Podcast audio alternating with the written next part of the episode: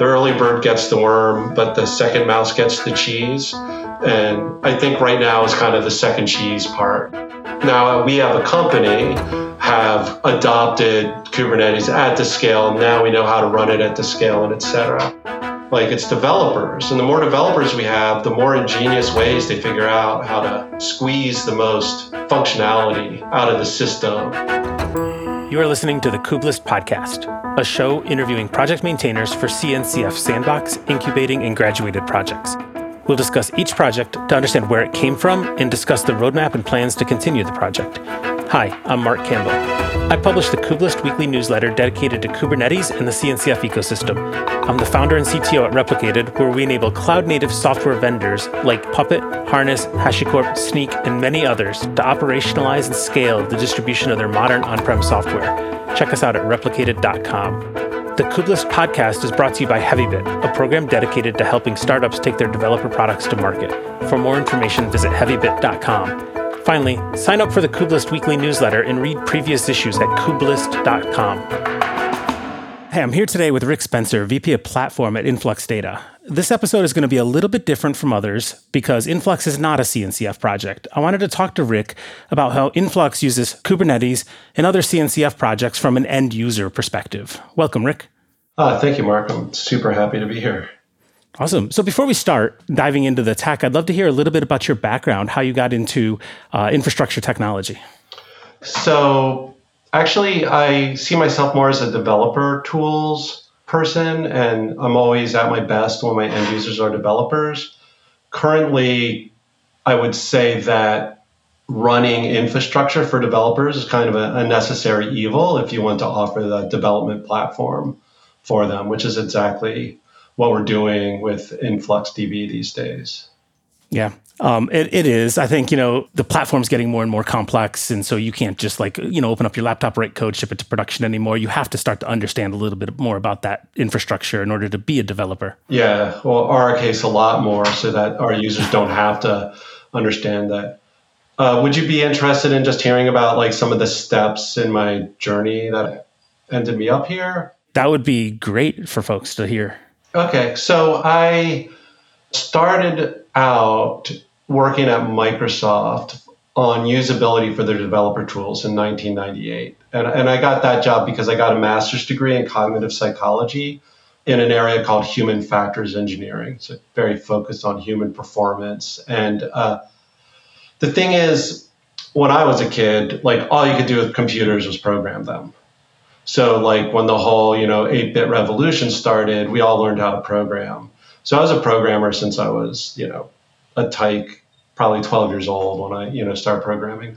So I that was one of my my foci when I was in graduate school, like the psychology of programming, and that led to an opportunity working at Microsoft in their developer tools division, studying and designing developer tools. And this is back in the .NET era. From there, I ended up with a very deep interest in open source and working on open source projects.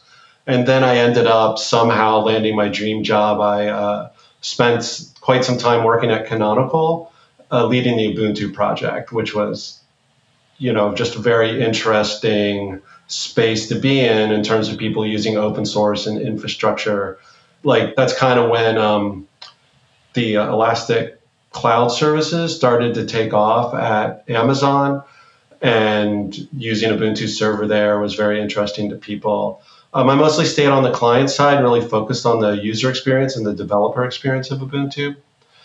From there, I ended up with a stint at Bitnami, where I really got to pursue much more my interest in cloud computing and providing open source software in a really easy to consume way for for end users. I was especially interested in like the developer tools and the databases and such.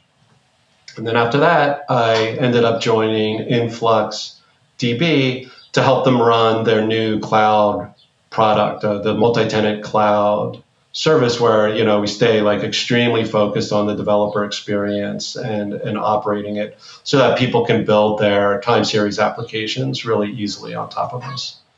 Cool that is actually like a super interesting in journey.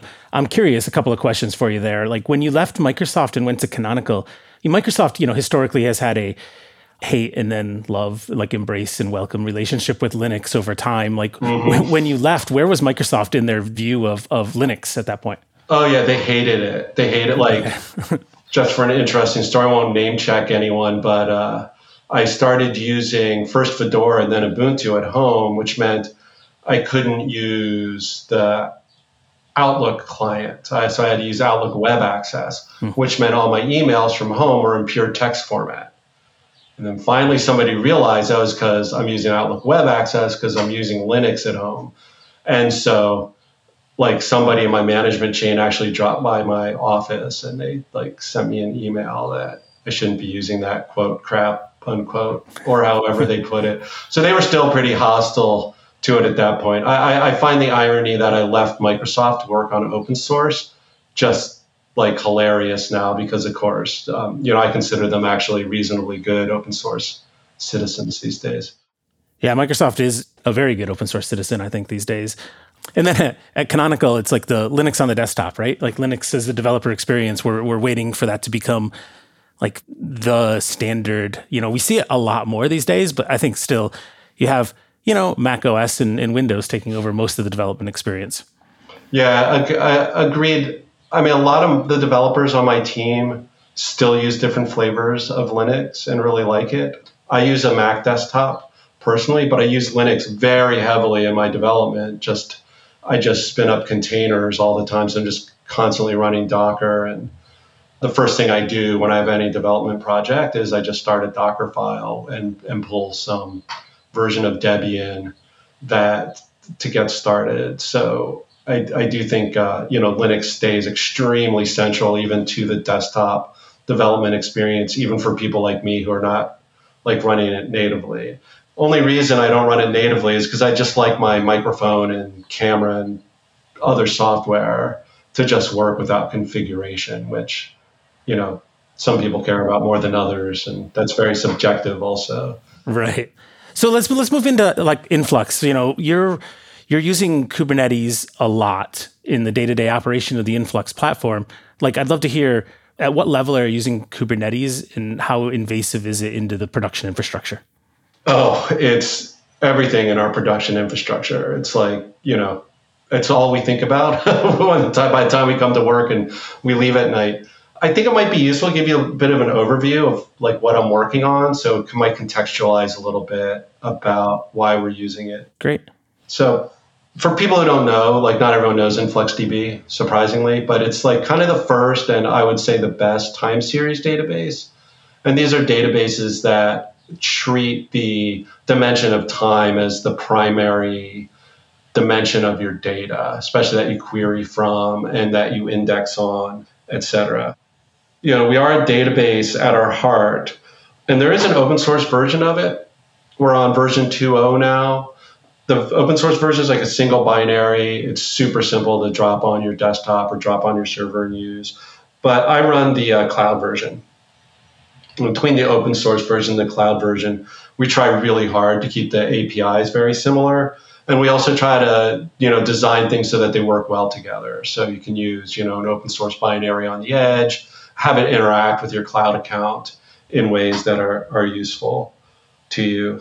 But like ultimately what's ended up happening is you sort of over time evolved from being like a time series database to being really a time series development platform. And there's some tools and other like parts of our product suite that, that go with that. So first, um, a lot of people use this product called Telegraf. It's like totally open source. A lot of people actually use it in Kubernetes to collect custom metrics there, and there's an operator for that and a Helm chart. But people use it in like all different scenarios, and there's a bunch of different input plugins, transformation plugins, and output plugins, which means it's like designed to be really easy to collect data from different sources and send it to different sources course, the primary source is InfluxDB, but you know Microsoft uses it. Other people use it also to output to their platforms. Then we have a suite of client libraries. So pretty much every language that you would want to use is wrapped up in a pretty easy to use library. naturally, there's a whole CLI experience and a UI experience that goes with it. One of the things that we offer, which developers really take a lot of advantage of, is our task system. So you can basically register a query, and the query can do all kinds of work, and tell the query to run itself periodically. And so this saves you as the developer from having to set up your own server, keep it running. You also don't have to pull for information. Like you can set up tasks that will push to your infrastructure, to your program. So that just saves developers like a huge amount of effort. And along with that, we have something called the Flux. Flux is a language which is, I mean, we, we call it mostly a data transformation language. Like it does do queries if you just want to select out data, but you can do some really hardcore math transformations, but you can also push data to other sources and pull data from other sources. So you can really do like really advanced data transformations and interact with other infrastructure, right? So you can like get a bunch of data, transform it, and then actually HTTP post it to like some other external system if you want. And like we handle all that for you. So as a developer, you don't have to set up infrastructure for all of that kind of integration and regular work like downsampling and that kind of thing. That's that's cool. That actually sounds actually like super useful. Like the, the infrastructure just to set up something as simple as like a, a high availability distributed cron. Oh. It sounds it sounds like you know that, that's that's covered, but that's like kind of one of the bullet points of the features that you that you just described. Yeah, I mean it's like comes out as a bullet point, and that's how we want it to feel for end users.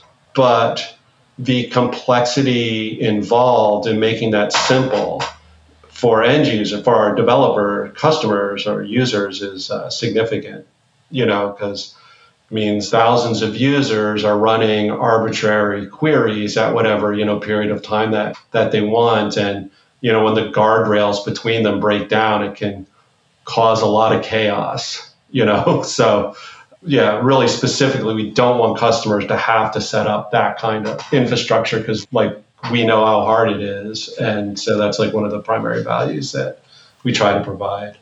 Right. And I think we're going to talk quite a bit about like that, like the value of, you know, that developer experience, like time to live and not having to, you know, wrestle with like a large, you know, 90 page instruction manual on how to set something up. Yeah, we call it time to awesome. Time to awesome. I like it. so, yeah. that's our guiding principle. Yeah. Key metric there. Yeah. yeah. Cool. So that's a great overview of like the, the platform influx telegraf and, and everything. Um, influx cloud that's a essentially that's a managed version then of influx. Exactly. And you're running that all on kubernetes today? 100% kubernetes. So that's a multi-tenant saas service. So when you sign up for an account there you know you get the economy of scales that you're running with other uh, other users. One thing to note about this is there's this phrase like data has gravity. And what we found is that a lot of our customers, you know, if you're handling hundreds of gigabytes, terabytes of data for them, they don't particularly want to copy that data outside of what region they're in, much less to another cloud service provider. So for most people that I talk to when I'm asking them like how they're solving problems with Kubernetes, they have like a, just a different problem set because like let's say you're using an HR application that's built on Kubernetes. Do you really care where your hundreds of kilobytes of data is going, right? like you don't, but if you if you're talking, you know, multiple terabytes of data, like you care. And so for this reason, we have an approach that we call like multi-cloud, multi-region. So we operate multiple production clusters on what we call the big three cloud providers. And we do CD to that, you know, multiple times a day during the work week. So besides just having a large scale of users, we have a large scale of users over a large number of production clusters. I haven't run into that many people who are actually like using Kubernetes at this at that kind of scale, or at least at scale like described in that way. Yeah, like I'm curious how much of that scale you can describe a little bit more. So all the big three cloud providers, you're running those. Um, you have multiple clusters in multiple regions. Like, Are you able to like give us a ballpark of like the number of nodes that you have total running across all of those? Well, I don't have that at my fingertips, but I think like our smallest cluster has like 30 nodes and our largest has about 100. Uh, I'm just recalling this from the top of my head, but it's like in that in that ballpark. And like you know, we have like I think like our largest cluster right now is running like a thousand. No, I don't even know how many pods we're running. so. And the application is is truly multi-tenant then. Like if i sign up as an influx cloud customer you're not spinning up a separate cluster for me. I'm sharing a cluster. Exactly. So if like you sign up for an account then you get an org id and you get a token to start with and then you can use that token to create other tokens to write data. And then when you write that data that data gets written into the same database as other users data of course we have uh, you know all kinds of safeguards in place so you can't like see other users data but it's really designed to be fairly compressed so that you would get the benefit of the economy of scale and then you know, I don't have to worry about where those hundreds of, you know, gigabytes or terabytes of data live because you're you're worrying about that. Yeah, exactly. And you don't have to care about anything. To you, it should just be an API. Right. So the data then, like, I, I actually going back, these Kubernetes clusters, are you using managed Kubernetes underneath the hood, like EKS and GKE, or are you deploying Kubernetes like uh, like the hard way, or using your own installer? Well, I would say yes to the first two, unfortunately. Like, so um, we are finding that it's actually a significant challenge to operate Kubernetes itself, like modulo running the application on top of it, just in a multi cloud way. So, some of our clusters in AWS, we started with, I won't say rolling our own. I think I think the SRE team used something like Kops or something, but it was not their managed service on Google and Azure, we're using their managed service.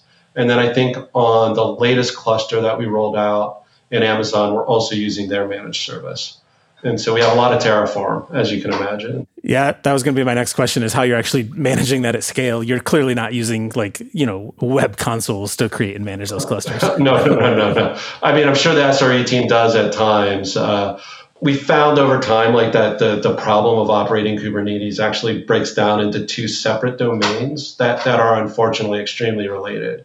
And the first domain is operating Kubernetes itself. And if you're only running like a single cluster, then you know obviously you're in a single region and single cloud provider. That complexity would be like you know dramatically reduced compared to to what we're facing because you don't have to try to keep a certain level of consistency between the different environments.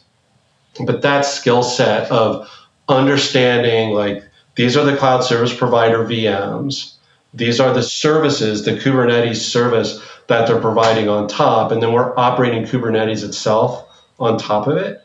That's like one deep, deep skill set. Yeah. And then that then offers a Kubernetes API, which then is mostly consistent. And so then we have another skill set, which is like application developers, service developers who know how to use the Kubernetes API itself. Of course, there are many times where these concerns meet in the middle, but we actually have that now separated in between two distinct teams that you know work closely together. Yeah, so you have the the platform team who's responsible for making sure that Kubernetes is available, running, predictable, reliable. The, the platform itself exists, and then the development teams are able to count on that, and then like count on the, like a consistent, predictable API that's sitting there.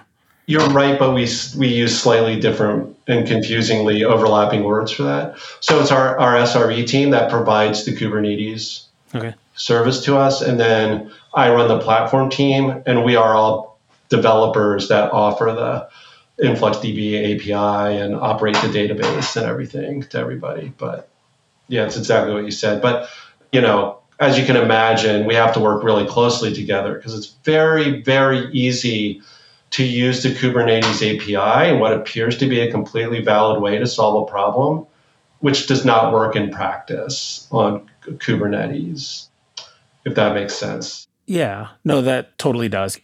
I'm sure there's some uh, war stories or like you know like battle scars, I guess, if you will, um, from like lessons learned uh, that, that might be interesting to share if there if any come to mind.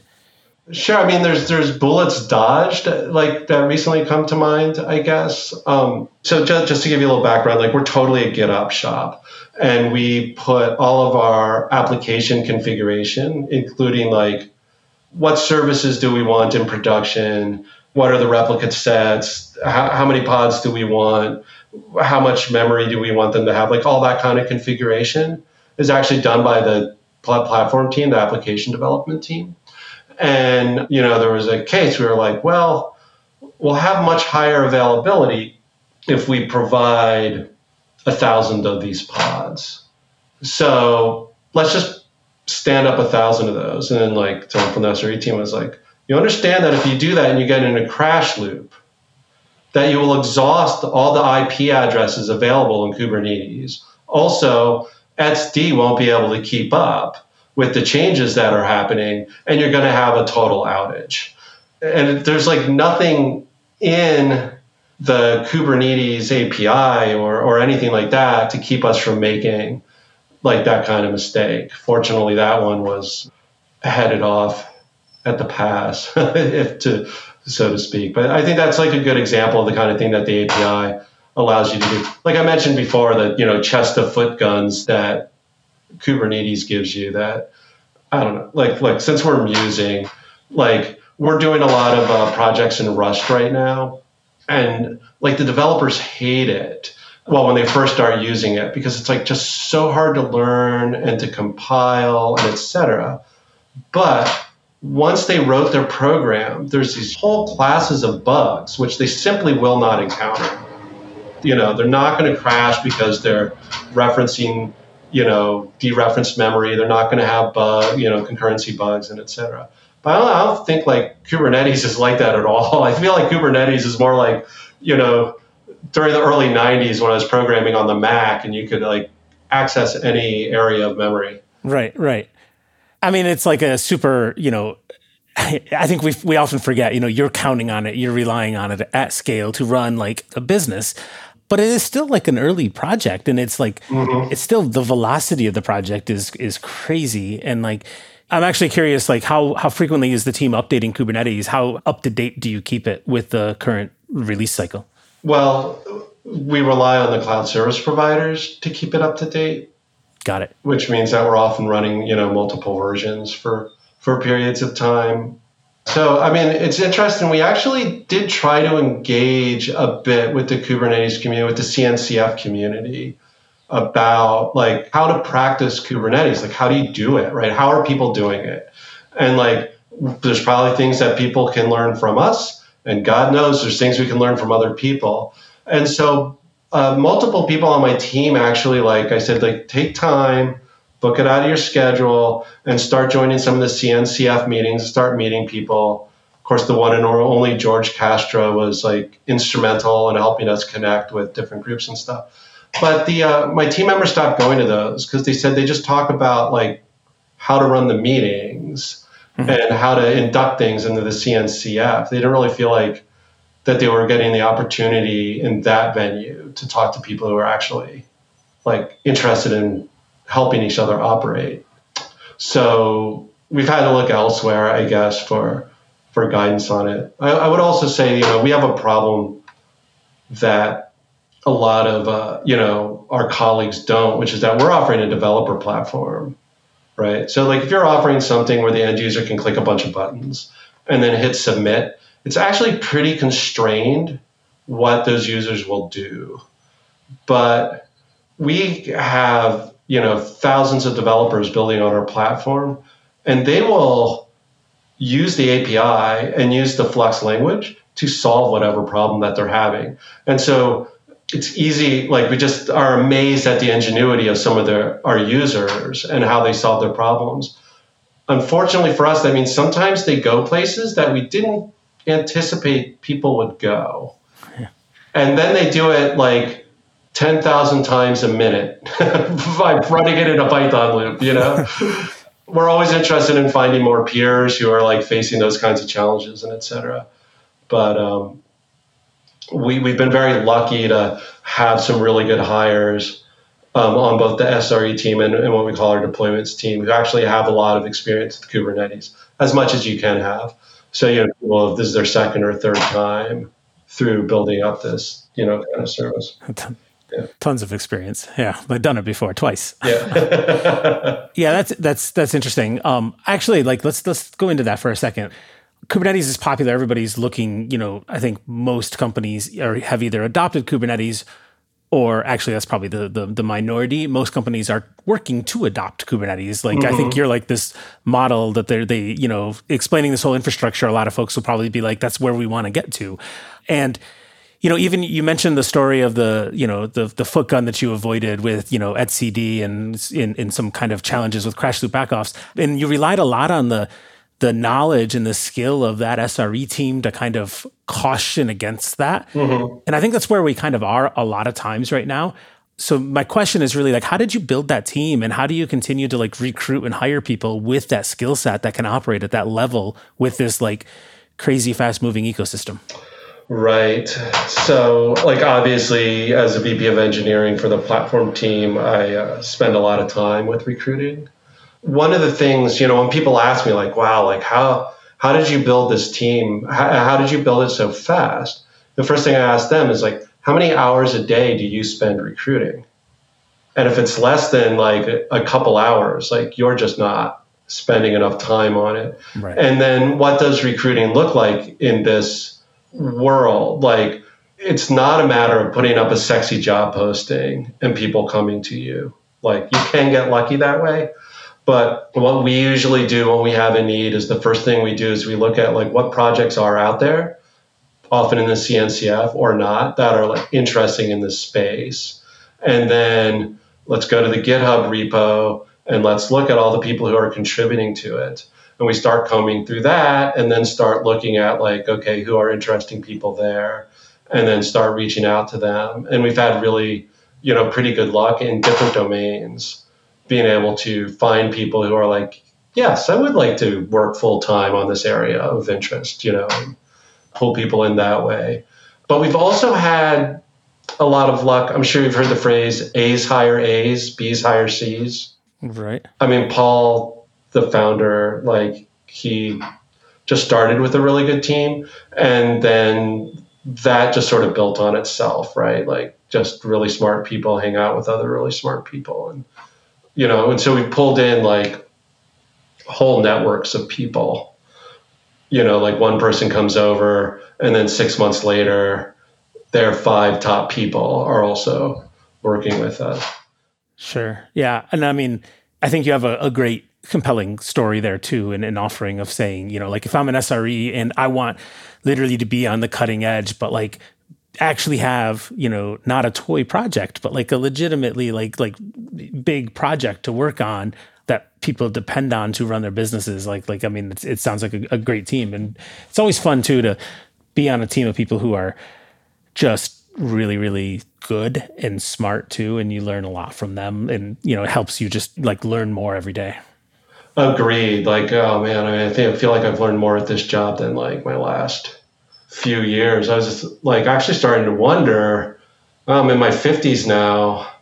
Maybe it's time to you know transition away. But like you know, I found just being in this environment, I feel like more energized and just enjoying myself at work, like more than, or at least as much as like any other time in my my life before.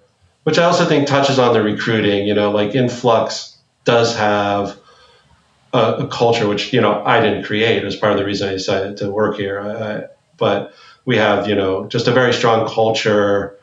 You know, Evan, the CEO, I think really helps set. I think Paul, the founder, also you know is instrumental in it. But we just have a really strong culture around execution, but also you know we're a very human culture, and and we value humility, and we really value people's I'll say work life balance, but I just feel like that's like such a jargony term. But like everybody says that, but like we really do practice that. And I think that's really helped with our recruiting too, because after people have been here a few months and realize that it's not just marketing, that you do learn a lot, that it is exciting, as you said, it's like so exciting. It's one thing, it's exciting to have users, but then to like look back two months later and you have twice as many users, and it's really exciting, you know. Right. And then at the end of all that, the company takes care of you and in a really human way. I think that makes my job of team building significantly easier even though I still do put a lot of hours into it. sure, of course. Yeah. yeah. I mean, to, to, build that team, it takes a, yeah. a, lot of work. Before COVID, was Influx a remote engineering team distributed? It was, yeah. So, uh, you know, Paul, the founder, lives in Brooklyn. I live outside Washington, D.C. You know, other leaders in engineering, like we were all all over North America and Europe.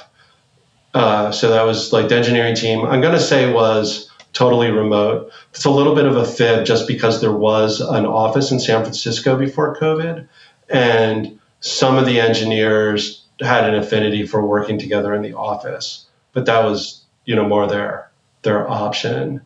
I actually have a penchant for hiring people with a lot of experience in working remotely or managing remotely.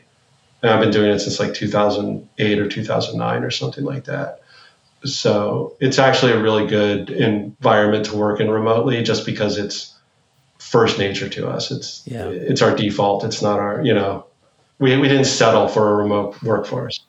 Right. And I think a lot of companies, you know, engineering teams too, were, were co-located in an office at the beginning of COVID and obviously forced to be remote and distributed. And we'll see what happens, whether like how many of them end up getting back in an office and how many stay remote. But having that, that discipline, the culture, the practice of like, you know, like communication as a remote and distributed team is super different than it is when you just go to a room and draw something on a whiteboard.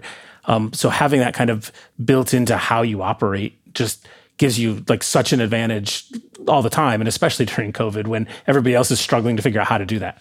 Yeah, I got a kick out of all the people's like tips and tricks at the beginning of COVID, and it's like these.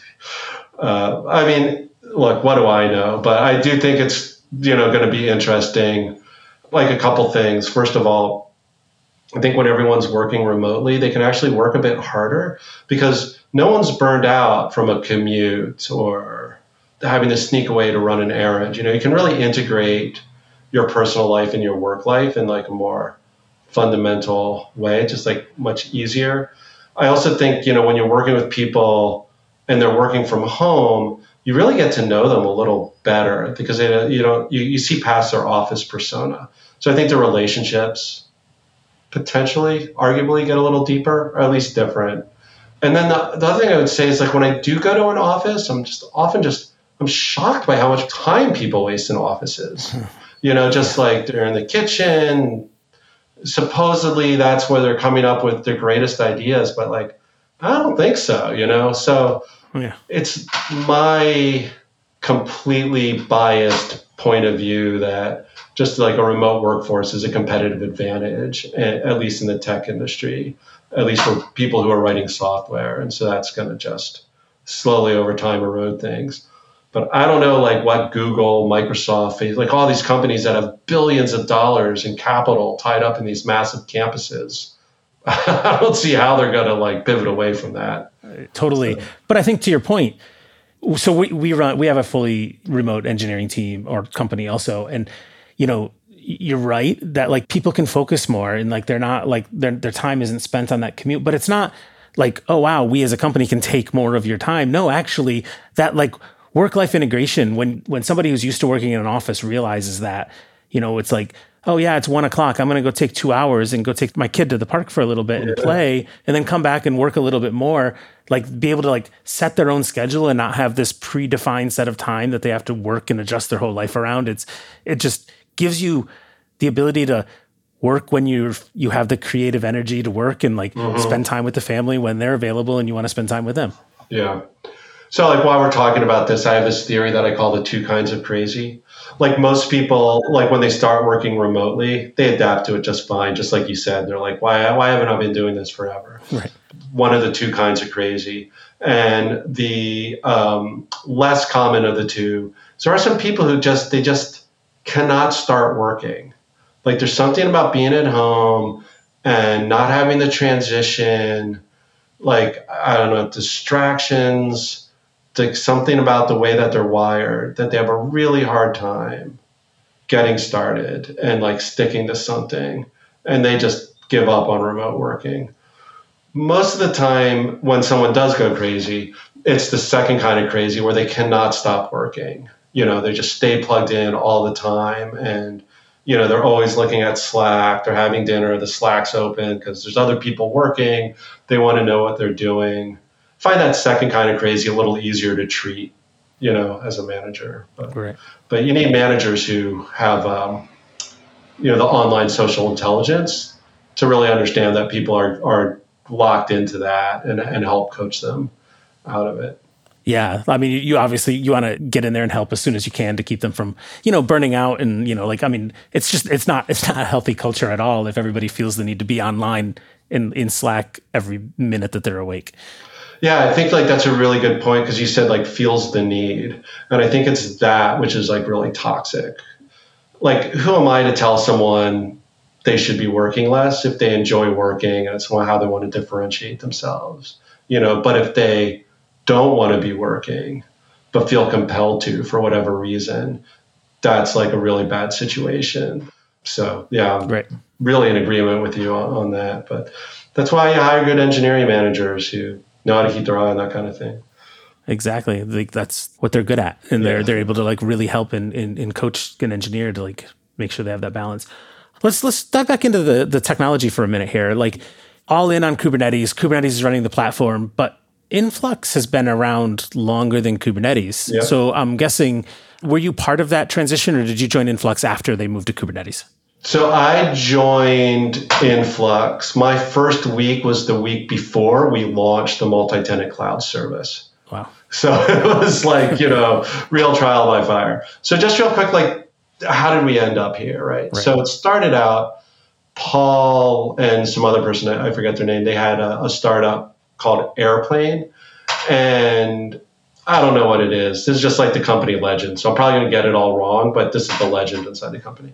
They started this uh, this project called Errplane, which was going to help you keep track of your server metrics.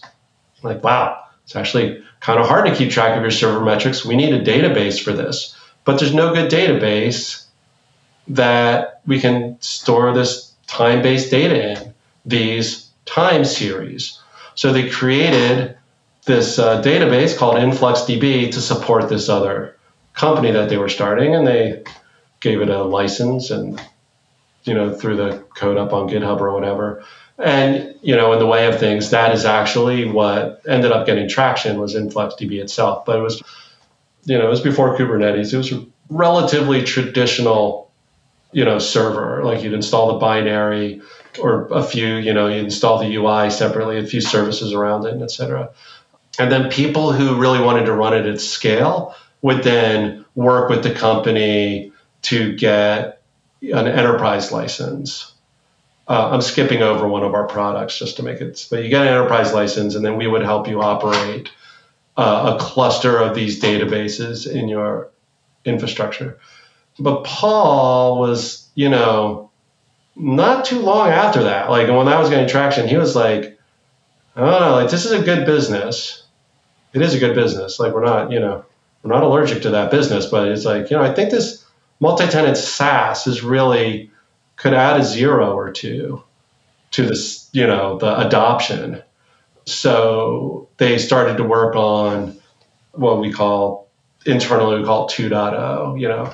So still have the open source version. We have an open source version of 2.0, which is like relatively compatible, as I mentioned, with, with the, the cloud version.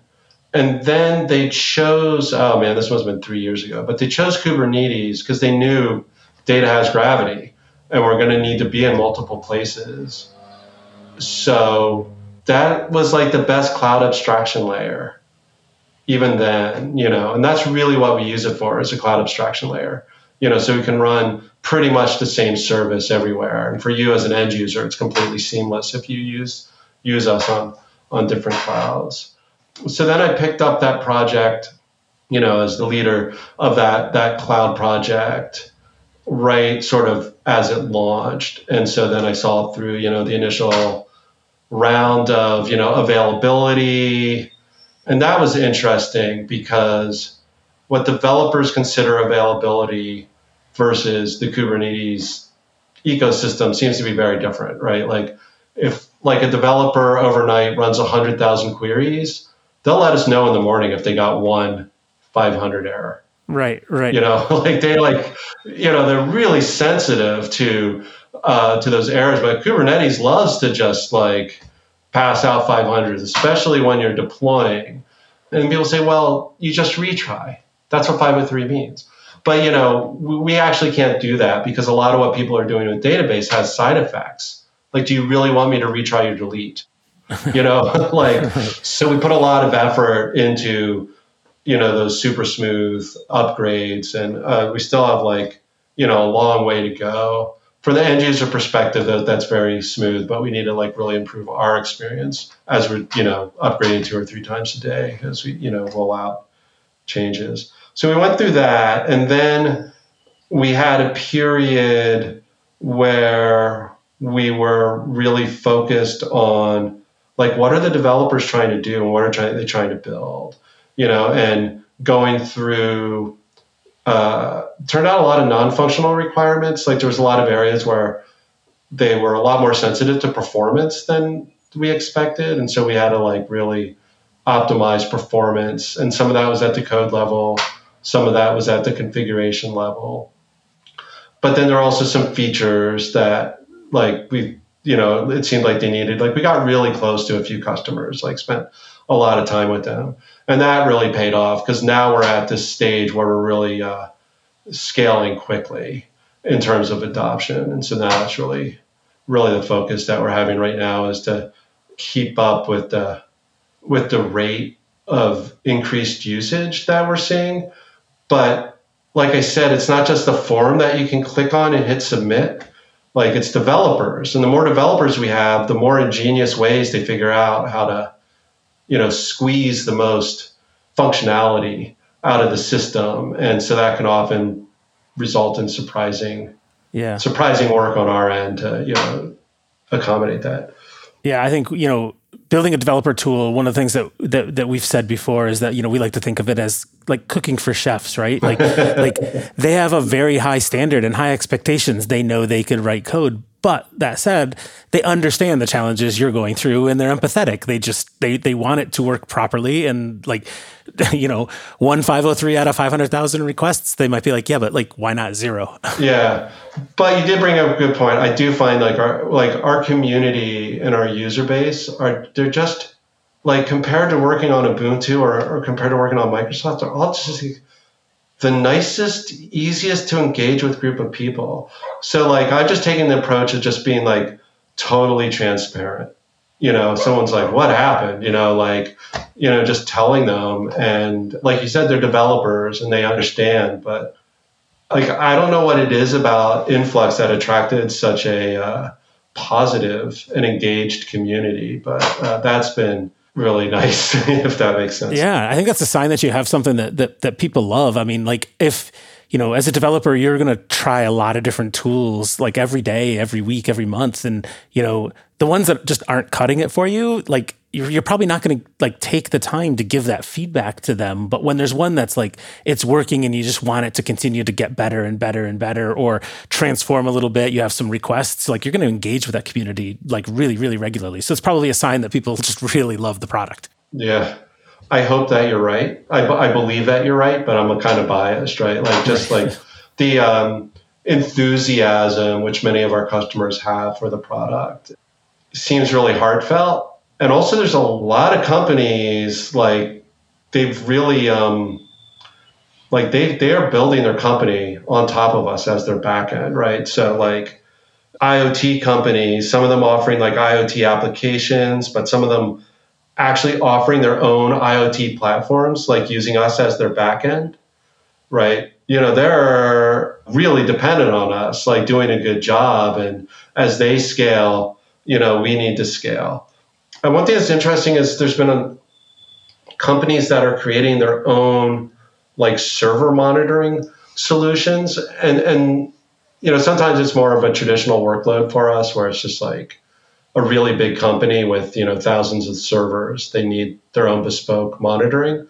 But what we're seeing a lot now is new companies that are building monitoring solutions for their own end users on top of us. So people send them their metrics, they send us their metrics, and they have all like user experience and alerting and Wow. you know visualizations and everything that they build on top of them and use us as the back end. Same with uh, like finance applications and for some reason a lot of like cryptocurrency trading applications and stuff like built on top of us. So I take my job very seriously because I feel a lot of responsibility to the people who have done that. Yeah, people are counting on you. So yeah, yeah, yeah. I wanted to pay off for them, you know. right. So you know, you, you tell a story there about how you adopted Kubernetes. I'm curious, you know, the CNCF ecosystem is more than Kubernetes. You know, obviously, Kubernetes is sitting there as a graduated project, and it's, I don't know, let, us call it the center of the of the ecosystem. But there's lots of other things. You, you mentioned that you use GitOps. Yeah. I'm curious, like, what other projects do you use? Do you use service meshes? Do you use CNCF monitoring tools to monitor all that? Like, what GitOps toolset are you using? If you can share that. For sure. Um, happy to talk about that. So we use Argo very heavily and we use Jsonnet. So we describe our application in a base Jsonnet library. If you aren't familiar with Jsonnet, it's a superset of JSON, which is basically made for templating. Uh, so we describe the base application that way. And then for the different cloud service providers, and in some cases for the different regions, we'll have layers of JSON on top of that, right? So the base layer may say, uh, you know, give me um, 10 of these pods, but then on top of that, we may say, well, for this region, give me 20 instead, right? Maybe that's a bad example, but that's the kind of like configuration difference that you can represent in JSON. Right. Then somebody can change the JSON itself, which is in a repo, or you can change some code. And if you change some code, that code will get rebuilt. Our CI system will build a new container, which will have a new hash, which will then update the JSON to say these pods should now be pointed to this container instead of the old one. And then Argo takes it from there. And we use a phased approach right now. So it'll go through, I think they might call it waves. We'll go through a set of waves of deployment so yeah, like I said, we're not a Kubernetes tooling company. So the last thing I need is to be managing bespoke Kubernetes tooling, or God forbid, have like other users depending on our, our, our tooling, right? So we prefer very much to to go upstream, use you know we don't even mind paying for it, but if it's open source, so much the better. And we'll contribute everything back. We don't want to maintain forks. Great. We use Istio very heavily, but I, personally have a very love hate relationship with Istio. It adds a lot of complexity. Uh, it creates a lot of metrics. You know, we get a lot of value out of it, but when there are problems, like Istio just cognitively just creates this sort of extra layer of complexity that we have to reason through. This was maybe a year ago, so maybe it's all better. But like a year ago, we were having this problem where this um, one kind of pod stands up. I think it was like a gateway pod. And that pod then needs to like ingest a request and send it to another kind of pod. Like I think it was a query pod, right? I think that's what it was, but doesn't doesn't really matter. But then what would happen is we would do a deployment if the called pods rolled, right? Let's say, you know, we updated the query pods or whatever was being called by the gateway pods. If they got updated, then the gateway would not get an update about the IP address. And then users would start getting errors. Gateway can't find the service that you're trying to provide. And so you're like, why isn't it updating the IP address? And so, like, we ended up starting with like the Golang DNS library and just like super carefully just having to go with a fine tooth comb. And of course, at the end of the day, it turned out there's some configuration in Istio where it cached the IP addresses in a surprising way to us or whatever. Super frustrating. On the other hand, we're really looking to the future. We want to sort of migrate away from the idea that we have like cluster here, cluster here, cluster here, and more like, can we provide the service that you need in the right place, right? So maybe it's better for you to have storage close to you but the compute is better to happen somewhere else, right? Instead of in the same cluster, we call that federation. And can we start federating these services across clouds and across regions within clouds, right? And so instead of having it be like this cluster, this cluster, this cluster, a federation of services. Well, Istio, we think, is going to give us the opportunity to put those all in the same networking space. You know, so it'd be like tractable for a programmer to write code that can actually access services in different places, right, without the code being like completely insane. So that's you know, I could go on, but, you know, we use Istio a lot, and that's my love hate relationship with it. Oh, it's also really good just for diagnostics. Like we look at the Istio logs a lot to figure out how something went. That's cool. What about, um, like, I mean, that's a lot of clusters, a lot of nodes, and you know, you you you have to manage SLOs, SLIs, and everything.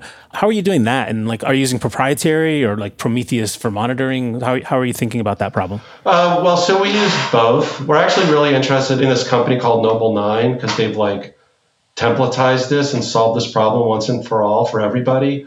But we're at that problematic space where we already solved the problem for ourselves, and like, at what point do you like you know, cut over.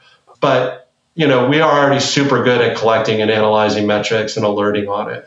So we run telegraf sidecars in all of our pods, which collect application metrics, right? So like when we read code, we just pump out metrics and data about that code. The Telegraf sidecars pick that up and then send it to what we call tools or internal production, where we can basically monitor everything and we just have tons of metrics that we can query on and tons of uh, just tons of data and different different information that we can query on and you know piece together different understandings of what's happening.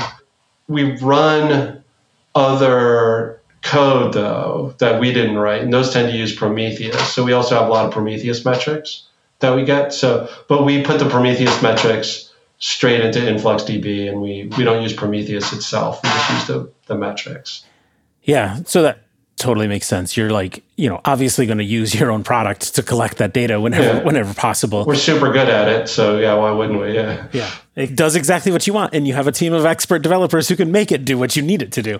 Yeah, exactly. Although I don't know, I'm not a huge fan maybe it's because of my job with the Prometheus metrics, like I get why they like are so into histograms and everything. But a lot of the times when I'm dealing with problems, like a specific customer has a specific complaint, so I say, well, all I know is 99% of our queries are fast enough. That doesn't satisfy them very well. They're like, well, mine wasn't. You know what I mean? So, you know, and then, you know, Prometheus is quite open. You go to your logs when that happens. But I spend less time with the Prometheus metrics and the other metrics we collect. I mean, it's probably a whole different conversation, but like with that type of a problem, 99% of queries are fast enough, but mine wasn't. Like it probably presents a really unique challenge when you try to define what an SLO looks like when every query just has to be fast. Right. Yeah, yeah. And also like the SLOs per user, right? So like it's whether 99% of their queries are fast is like, you know, at least that's the way they're going to interpret it. Yeah, that's what's important to me. If I'm an influx user, I don't care how many queries overall for influx were fast. I want to know how many of mine were. exactly, exactly.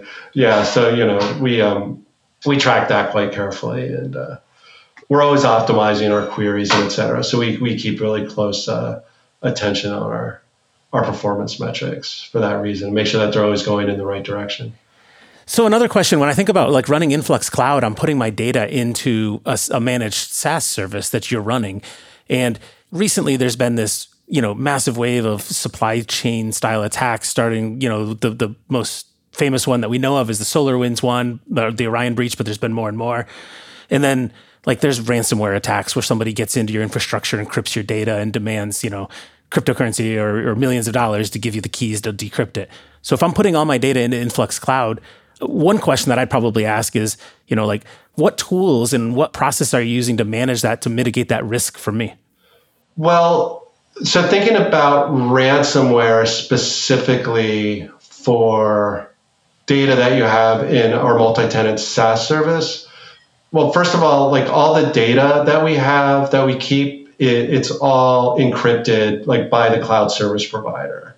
So we're just very careful to make sure that, you know, if somebody can get your data. It's just going to be encrypted. Sure. Right. So they're not going to be able to read it. So like nobody can really steal and and look at your data per se. And then just we just have all the layers of security to keep somebody from uh, breaking in. In some cases, that's a problem, right? Because like we take it pretty far. So for instance, I cannot impersonate you. Like if you're a customer, even though I'm the VP of engineering, I cannot get into your account unless you explicitly invite me. Like I just literally, there's literally no way for someone else to look at your data unless unless you lost your token. You know, somebody stole your token from your own infrastructure. But you know, that's in the cloud. What we do, we run periodic. We actually like hire a company that does periodic sweeps of our APIs, and they go over with a fine tooth comb to look for any hmm. kind of way that someone can crack in through our, our APIs. And they don't typically find like serious issues. They've never found anything that would be like lead to a ransomware type attack, but we do put a lot of work into making sure those stay really clean. They tend to be more like if a user is using a certain kind of browser and somebody has the following list of data, they could spoof a website that could trick the user into turning over their data. Yeah. Right. And so then we mitigate those. We have two security teams actually. We have one security team that's all about like SOC 3 compliance and you know just like making sure and you know who engages with all the uh, you know the external vendors that that help us keep the system secure and all that kind of thing. Um, and they advise us on all of our practices. And then we have uh, this like just amazing developer internally who like, all he does is focus on security issues. So if anything comes up, if anyone reports it, goes straight to him. But he's also very proactive. Um, he's also on the CVE emailing list. So he has like secret insider knowledge when there's like an exploit that's known in the Linux community. He can't tell us about it, but he can know about it and you know think about it. You can patch your your cloud services so that you know customers before it gets unembargoed, right? Yeah, exactly. Like, um, but again, he, he he can't really talk about that stuff, but you can kind of tell when he. Uh, I worked with him on Ubuntu, and it was like really obvious. Then he'd be like, "I'm not doing any of my uh, deliverables this week." He'd be like, "Okay, yeah. something's up." But um, yeah, yeah, you know, I'm not really a security expert myself, but uh, you know, we we have quite a few on the cloud product, and I would ask myself as a customer, like, do you trust Jamie and you know Peter and our security team, or do you trust yourself to keep your data secure, right? And it's probably a better bet to go with them. But recently, what we've been really worried about, or more than the ransomware attacks, are like the SolarWinds, these toolchain attacks and we do build InfluxDB open source, which people can download and put on their servers, etc. So that feels to me like more concern. You know, that's like a more that feels like a more juicy target for people. So we went through, we stopped a lot of development and we went through all of our GitHub repos. And Jamie, the developer I was telling you about, he exhaustively searched every commit you know, because you know GitHub keeps everything forever. He searched everything for anything that looked like a secret. So we went through just a month of just scrubbing secrets and rolling secrets, and then also putting into place practices to never put secrets in GitHub again. You know, it, like like I've done it by accident. You know, so like now it's like as soon as if somebody does leak a secret to GitHub, it hasn't happened since then, but somebody did, it would like alert us, and then we'd know to like roll it right away and and etc. So we look at like you know those layers of security, like making sure our APIs are secure and making sure nobody's like hijacking our code. We look at that pretty seriously. Oh, we also went through and we added checksums like everywhere. So like we now like well, I'll say we use it as a best practice that if we're using like a third party dependency, we will put like checking the checksum, make sure that's part of our tool chain to make sure nobody can slip anything in there. Yeah, that way you can publish like a good bill of materials for everything. And I think you're in a in a unique place where, you know, obviously if I'm taking, you know, that binary, from influx and putting it on my servers it's it's a database so it's going to have access to sensitive data or whatever data i write to that but there's no way like any sane person would say oh i'm not going to trust any vendor here. I'm going to go build my own database. So like as you know following those you know you, you mentioned soc 3 and like the regulatory and compliance like large you know customers using it that are depending on it. And it sounds like you have a, a really formal and mature and well thought out like security process. Yeah, exactly. And it's like to the degree that like I don't actually have to worry about it that much. I do worry about it. you know, every time, anytime anybody I see anything on you know Hacker News about whatever exploit, I'm like, oh man, I, yeah, which is like every day these days. Yeah, yeah. I mean, I worry more about. Oh, we also use sealed secrets. So um, if somebody got hold of our GitHub repo for the cluster itself, there wouldn't be a catastrophe because there'd be no usable keys for them in there. And you know, we keep everything in Vault. I, what I do worry more about is you know just our customers' own applications and their own practices. You know, and like I, I feel like we do like have an obligation of making it easier to default to having a secure application, right? If like you get a token, a read token from InfluxDB, and you publish it to GitHub by accident, it's not necessarily our fault, right? No one's going to hold us accountable that like somebody did that.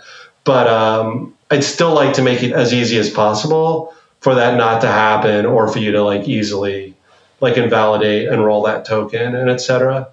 If that makes sense. So you know, we, we publish best practices for how to manage your tokens and like yeah, you lost sample code. So, you know, you talked a lot about the challenges. One one kind of last question for you here. You talked a lot about the challenges and like the work that's involved in running Kubernetes and Istio and everything, you know, that that you're running in a cloud native ecosystem today. I'm curious like from like a really high level, like kind of looking back at the way everything is, is it worth it? Like is the value you're getting for the effort you're putting into it? Like w- would you would you do the same thing again if you could make the decision today? That's interesting. I was um having that like as sort of a shower thought this morning, right? Like, so what I think is if we went back in time and I was there, which I wasn't when we started out, if I knew then what I know now, we would absolutely like use Kubernetes again, but just we would make many fewer mistakes along the way. It would have been way, way more efficient. more direct path. Yeah, yeah. So I don't think like if I knew then what I knew now, we wouldn't have used it again. If we were starting the project now, I think we would still use it. That said, I think some of the parts we may not have put into Kubernetes, at least not to start. You know, because we do it's a it's a database, so it's stateful.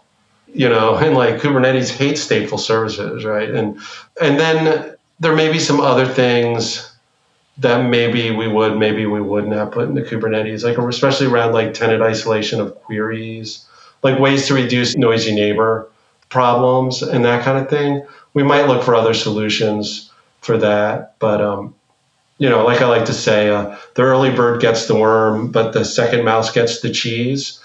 And I think right now is kind of the second cheese part. You know, like now we have a company have adopted Kubernetes at the scale. Now we know how to run it at the scale and et cetera. We're probably getting like a good value out of it. And if we were starting it now, I think that the, the industry or the at least the ecosystem around Kubernetes has matured to the point where it would probably be uh, easier to get started, even if you were running like as large of a project as we are. Yeah, I mean, you know when you started on Kubernetes, you know you, you used the, the, the phrase I think, and like uh, we hear it a lot. Like you know we made the bet on Kubernetes years and years ago, and like here it is, 2021. It's like it's an obvious bet, but it, it certainly wasn't years ago. It was like there was lots of you know, like Kubernetes was really really early. Um, there were other schedulers like you know that were out there competing. Yeah. That were you know honestly probably in in your world you know Mesosphere, you know, had some interesting work in the stateful set stuff that was probably pretty tempting for you. Yeah, I don't know. I wasn't there for those discussions, but yeah, I mean, back then Docker was still like right. a thing. Like, I don't know. I, I would say this, like, most of the demos that I see for Kubernetes and like, oh, look at this cool CNCF. We want to get this cool thing in CNCF. Like, the domains that they're talking about and the uh, demos that they do are like, in my opinion, like often relatively trivial. And sure, if you have like a trivial problem, a lot of solutions will work for you. I think when you get to really non trivial problems, I'm not so sure Kubernetes is a no brainer for everybody. You know, if you look at like just the maturity of running VMs on AWS, you know, like I, I wouldn't write those off necessarily, depending on the problem space. But for us, like multi cloud, cloud native, scalability, I think we, we would still alight on Kubernetes as, as the best solution to our problem. Yeah, that's, that's, that's a good point. You know, that common abstraction, that common API that you, you, you talked about earlier is super compelling. So hopefully, what we see is like Kubernetes becomes easier, the complexity is removed, it becomes easier and easier and easier to run, where you actually start to get that value without as much of the cost of maintaining that infrastructure because you have quite an investment into maintaining that infrastructure to run Influx Cloud today. Yeah. And I mentioned before, uh, there's companies like Replicated and Nobl9, you know, and other companies that are not Kubernetes vendors and they're not Kubernetes tooling vendors per se you know, and a lot of these companies, I think, are offering compelling solutions to problems that you have on Kubernetes by like not making you add it to your operational workload, like your operational overhead. Yeah. You know, so like you don't have to go and build your own CD system. There's solutions. You don't have to build your own SLOs. You don't have to build your own on-prem you know pipeline and solution for that. And you don't even have to host it. Yeah. You don't even have to operate it. So that to me is a really promising sign about getting into kubernetes because like other projects that you can opt into that will um, you know maybe cost you money but will save you a ton of time you know be really worth it in the end. So I, th- I think that's a good sign of maturity yeah, best of breed is is a good path, and you know, yes, need for time series databases Influx Cloud is is the best of breed there. So, right? That's what I think. Yeah. cool, Rick. I I really enjoyed the conversation. I learned a ton about from you know your perspective from an end user, the challenges, the success, the the hurdles, like the day to day of actually like running and managing both a, an engineering team operating Kubernetes and the infrastructure uh, itself that's necessary to run it. I really appreciate your time. Yeah, anytime. And of course, you know, my whole team, every single person on my team knows 10 times more than I do about it. So feel free to, you know, join our community Slack and ask them about it if you want to get like real details. That's all we have time for today. If you're the maintainer of a CNCF project and would like to be a guest on this show, head over to kubelist.com. To learn more about HeavyBit, visit heavybit.com to check out the library. It's packed with amazing talks and content on sales, marketing, product, and more for founders of developer tools companies. And this podcast is brought to you by my company, Replicated, where we enable cloud native software vendors to operationalize and scale the distribution of their modern on prem software to their largest enterprise customers. Check us out at replicated.com.